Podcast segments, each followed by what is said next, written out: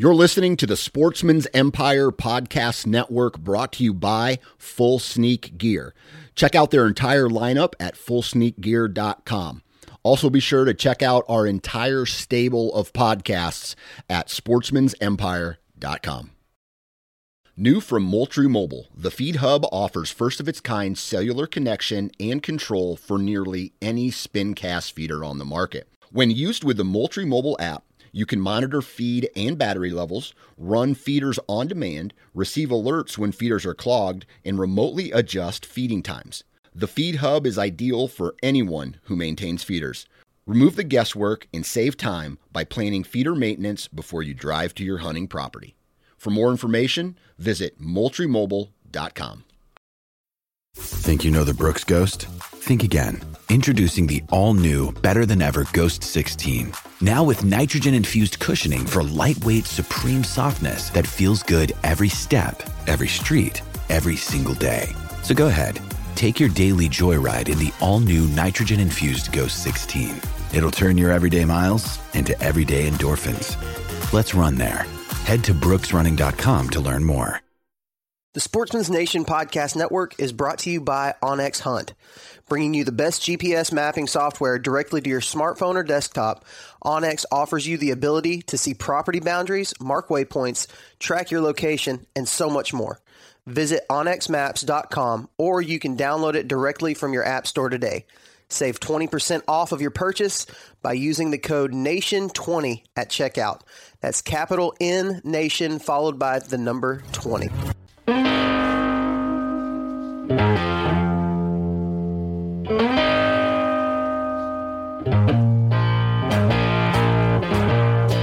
All right, everybody, you're listening to the Hunting Gear Podcast. I'm your host, Dan Johnson.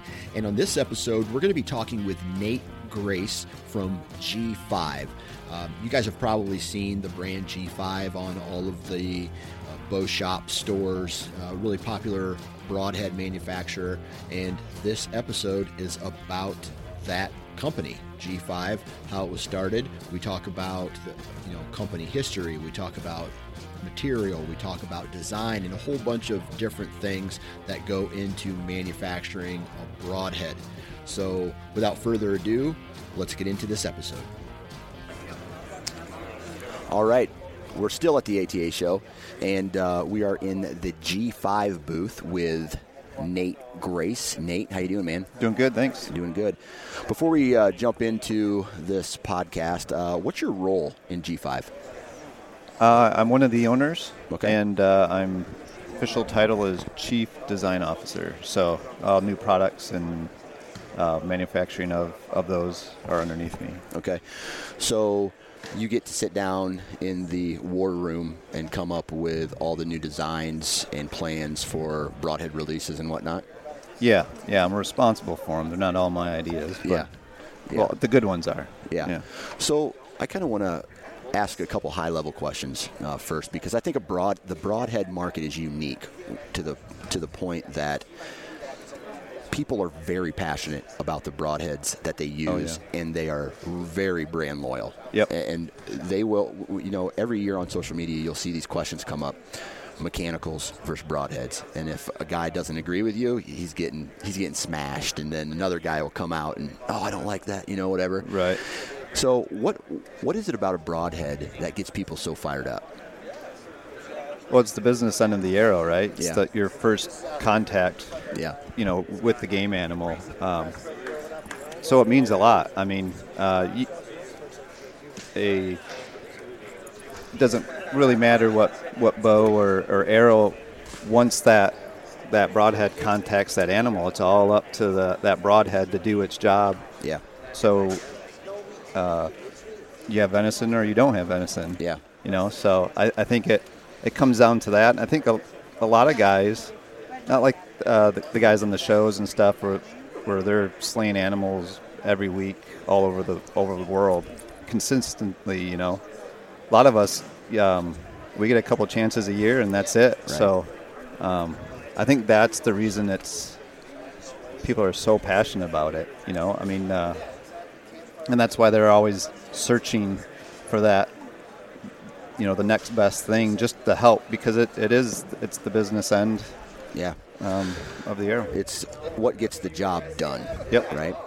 So I want to talk a little bit about how broadheads are designed. Like the first question I have for you is: Is there such thing as the perfect broadhead? No, No. Okay.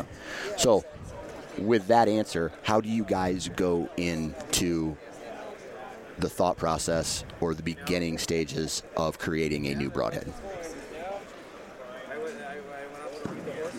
you know we- we come up with a maybe a spec- uh, specific problem or, or scenario. You know, like a you know whitetail hunter in the Midwest. Like, wh- what would be the the most ideal head for them? Yeah. And it's like, well, okay, so you have some traditional guys, you have some crossbow guys, and maybe they're younger, maybe some older um, vertical bow guys. You know, so that they all are wanting different things, and so we, we kind of put this story together of, of the problems that we're trying to solve, and then we kind of cater our design criteria around that. Okay. Um, you know, if, if you're a guy out west, you're typically taking longer range shots, um, and, and there's a lot more wind, you know, on the inside of mountains and stuff. Usually, you know, in the west or Midwest, you know, you're in the timber a lot more, right? Um, Right. 10, 20 yard shot. So the conditions are different. You can get away with a huge head that could wind plane, you know, in the Midwest where you couldn't out west. You know, Right. those kind of situations um, all come up and kind of drive where we go and why why we do. Yeah. So I want to I want to talk about the look. If you if you silhouette, let's say, a certain fixed blade or mechanical broadheads, there's there's a chance a guy could say make the argument, man, they all look the same. Right. Right.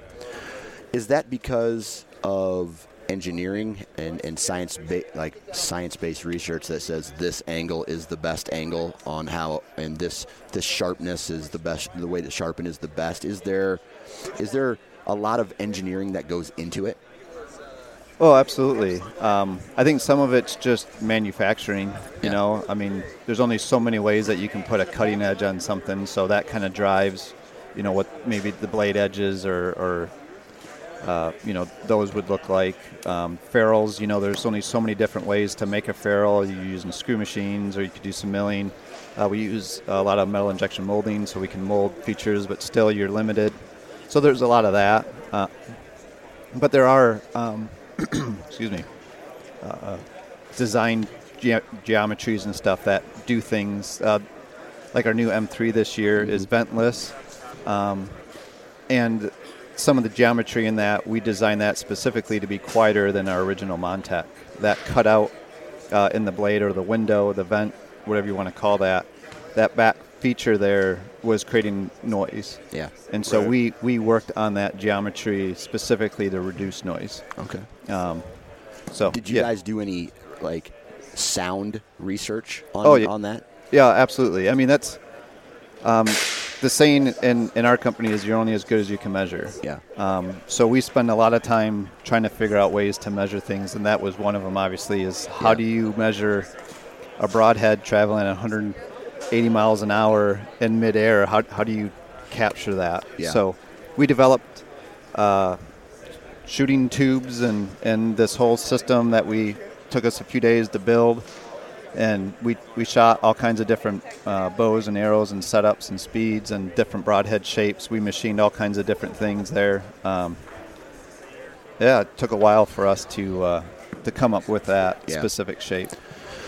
Was the uh, can you put a, a value to it? Was there a percentage that the noise dropped, or, or Uh, we were able to reduce it by three decibels. Okay.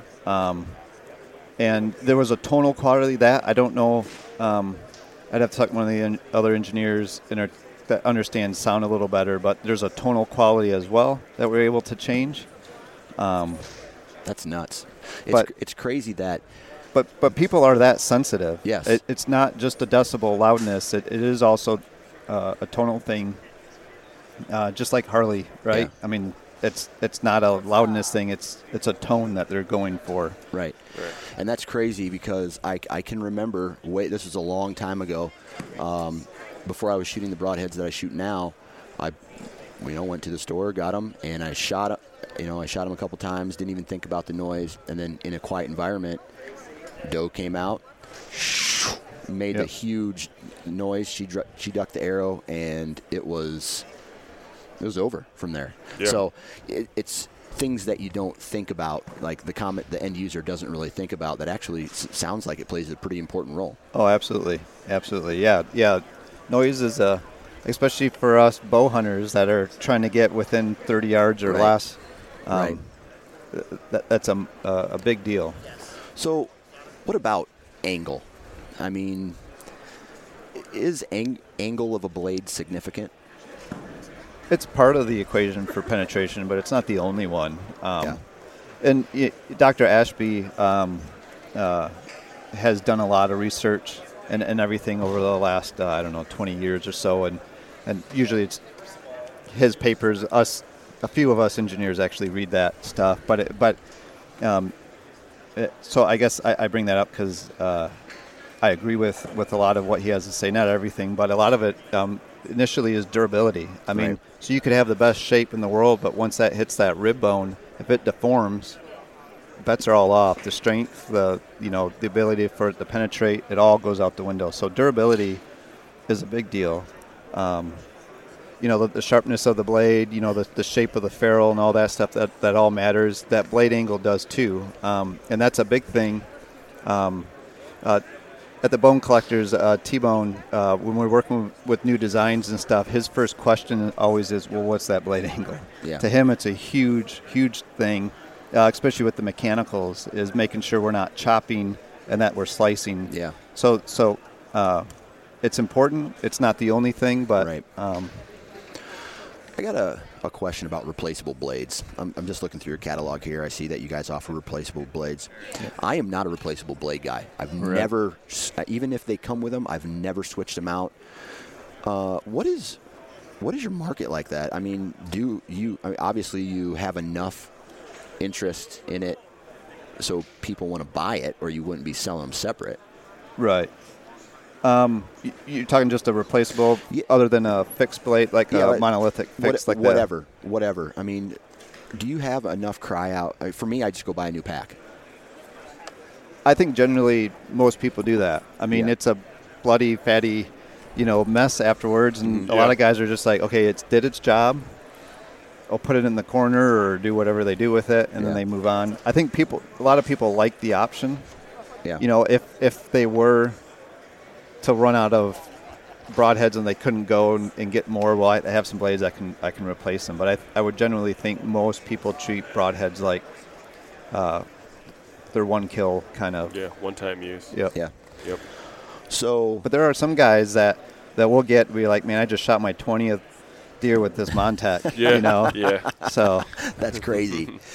All right, so uh, every year on YouTube or Instagram or whatever, somebody does a broadhead comparison, right. right? They they they get about 50 broadheads, they shoot them, whatever. They try to be as you know unbiased as possible. Right. Is there something about a a G5 broadhead that is, I guess, brag worthy, or just from a, a design engineering standpoint that is just it makes it an awesome broadhead?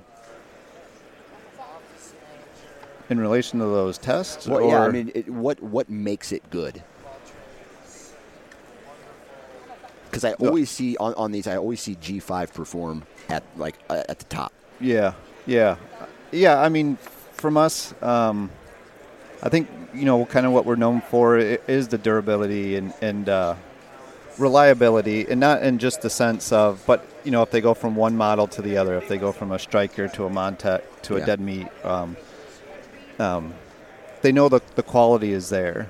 Yeah. Um, and that and that the durability. Maybe, maybe there's a feature on there that they don't like, you know, or or maybe they thought would be a little different. But I think most people when they when they see G5, they know they're getting a quality product, um, and it's and it's going to p- perform at the, that the highest level they need, in you know Yeah, that, that most critical situation. Um, maybe we're not the, the sharpest in one model or, or the biggest cut in the other one, or maybe we don't have an 85 grain model or something like that. But uh, I think generally people know us because of the Montec, really. uh, they could shoot that thing into a cinder block, right? Yeah. And that and so that, that strength, durability, quality thing is is kind of been uh, what we've been known for. Okay. So you guys, and like most, I'm not saying every single year, but you guys try to put out a new broadhead every single year, right? Uh, we try. Try. Yeah. Yeah. How hard is that to do? And It's extremely because we don't. Yeah. uh, it's our intent to do that, but um, you know, the competition is is steep Yeah. um, for sure, um, and we, we try not to get too. It's easy to get distracted with uh, perceived problems, Mm-hmm. you know, um, and so it, it's it. Sometimes it takes time to get refocused on to trying to solve real problems that, that people have. Yeah. Um, like a new problem that's shown up is because crossbow use is legal through most of the country now, and speeds are, you know, over 450 feet now. Uh, that, that's a new problem that broadheads didn't have to worry about 10 years ago. right. Um, and so those those are some new problems there um, that have come up. Some uh, barbed rules in, in states you couldn't use certain things. Yep. Um, uh, but but now you can. So there's th- some of that's changed. Um, but yeah, it's it's tough, you know. Um, but nothing's perfect. Um, not a single one of our products is perfect, and so there's opportunity there to, to make it better. What? Um, so the the striker was a tried and true fixed blade broadhead for a very long time. Right. I see. I think it was last year, the year before, you came out with The V2. the V2. What what drove that change? Ah, the run out. Okay. So the um, the other thing that we were known for is uh, spin tested, right? Um, uh, the Montec you could put on an arrow as long as it's square. That's why we came with the arrow squaring device. Uh, make sure your arrow is square. You screw that broadhead on, it's going to spin. It's it's developed into the process and the design of making that. In a way, we, we almost can't develop a, a Montec that or ship a Montec that's sharpened without it spinning true. The striker had uh, and that's 100%, uh, not 100%, but 99 point whatever percent. Every Montec is within 10 thousandths or better. Right. The striker, every once in a while, would just tolerance stack up because it's multiple pieces.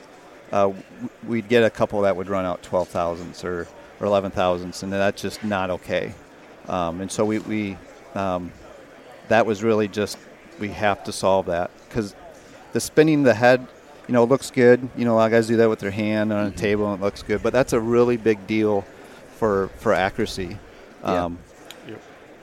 and that's why there's fletching that imparts a spin to that arrow. Spinning that head um, is a, is a huge part of accuracy. So we wanted to make a more accurate head, and uh, that's what drove that. And then as far as the speed goes and cross, is that just more of a problem on your mechanical end? Yeah, and specifically because we have a rearward sliding, because Yep. it wants to open. Uh, the the scissor ones are uh, style the old um, uh, over the top kind of uh, blades. They don't want to open. They want to stay close, so they don't have that issue. Um, but they take a lot of energy to open, Right. and they deflect. So um, for us, it's it's a it's a more of a unique challenge than maybe some other designs. Um, but once our head gets to the target, we outperform the other ones hands down. So Okay. um, So, obviously, you customers are very vocal at times. How do you how do you uh, turn customer feedback into innovation and potential change?